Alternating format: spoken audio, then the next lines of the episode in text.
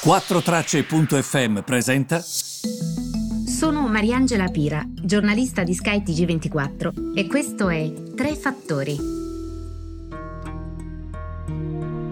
Buongiorno, benvenuti ai Tre Fattori del 20 agosto. Allora, direi partiamo subito dai mercati perché i mercati europei ehm, sono in calo dopo che la Federal Reserve ehm, ieri di fatto ha detto molto chiaramente che mh, mm, c'è incertezza sulla ripresa americana.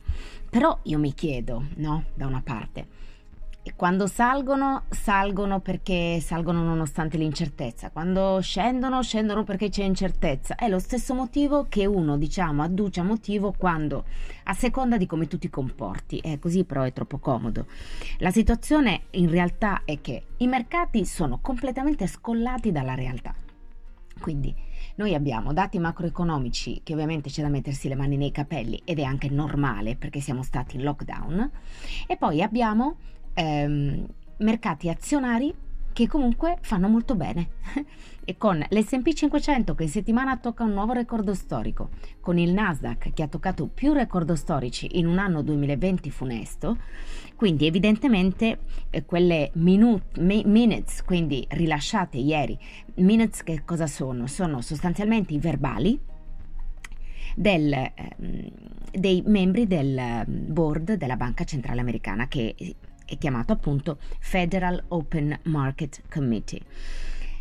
E mm, sono i verbali dell'ultimo incontro. Quindi ci dice veramente che cosa pensano, capito? Perché è importante leggere questi verbali, perché al di là della decisione sui tassi, al di là di quello che uno pensi, ovviamente è importante per capire ehm, meglio la situazione. Parlano di incertezza molto elevata, di tensioni geopolitiche che restano in agenda, questo in particolare dopo che il segretario di Stato Mike Pompeo ha mh, avvertito Russia e Cina di mh, non mettersi di traverso su una reimposizione delle sanzioni americane, delle sanzioni delle Nazioni Unite sull'Iran.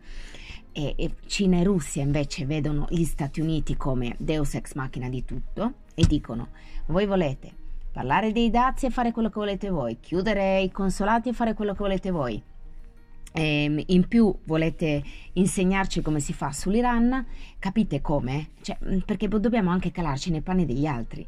Vedono gli Stati Uniti decidere su tutto e quindi loro dicono e quindi in quest'ordine globale qual è il nostro ruolo? È veramente tutto diciamo molto complicato.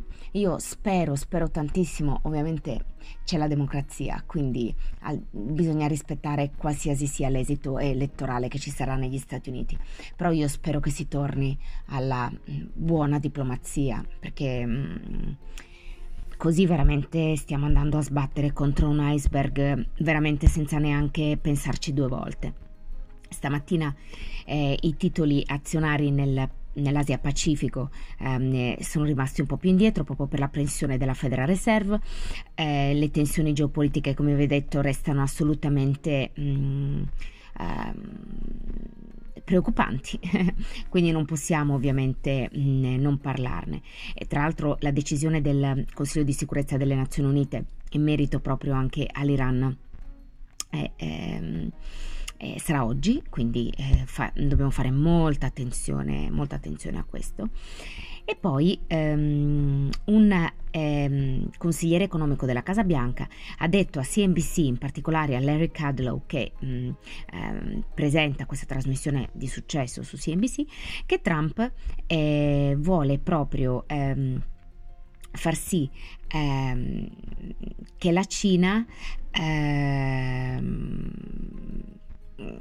venga punita in qualche modo sulla questione di TikTok, capito?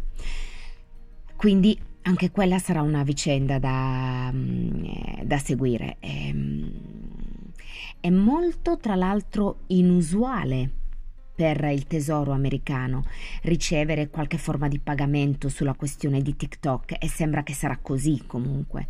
Um, quindi vedremo insomma come, come, si concluderà questa situazione perché la situazione di TikTok è di certo una situazione da vedere molto da vicino ehm, perché farebbe giurisprudenza se tu punisci TikTok su determinate cose relativamente al suo business in, negli Stati Uniti poi cosa puoi fare con Alibaba? E poi cosa farai con WeChat? quindi del gruppo Tencent.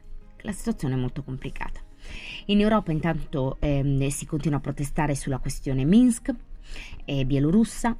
Ehm, e soprattutto eh, eh, coloro che protestano eh, si riversano sulle strade perché ehm, non vogliono accettare gli ordini del presidente eh, bielorusso Alexander Lukashenko ehm, e quindi ovviamente eh, si continua a protestare. Tra l'altro le forze di polizia eh, stanno cercando di in qualche modo reprimere queste proteste, eh, queste dimostrazioni contro il presidente che comunque ormai proseguono da una settimana e che di fatto da quando ci sono state le elezioni nel paese che l'Unione Europea ha definito illegittime, ehm, evidentemente non sono veramente andate giù alla popolazione perché erano risultati effettivamente con tutto il supporto che aveva ottenuto la sfidante di Lukashenko, che sono evidentemente risultati a pelle, proprio si vede subito di primo acchito, poco eh, legittimi.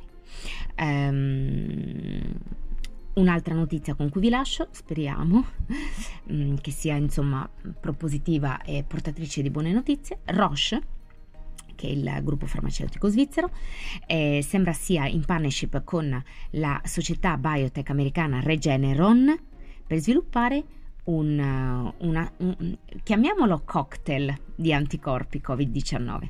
Vedremo, dai, speriamo ehm, finché eh, si fanno mh, mm, dei passi avanti in tal senso, è sempre una buona notizia anche per noi.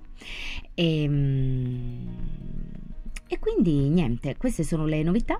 Io vi aspetto domani per l'ultima eh, puntata della settimana. Grazie per seguirmi e ci sentiamo direttamente domani. Grazie molte e mi raccomando, cerchiamo di mm, comportarci responsabilmente in vista del weekend. Grazie mille, a domani.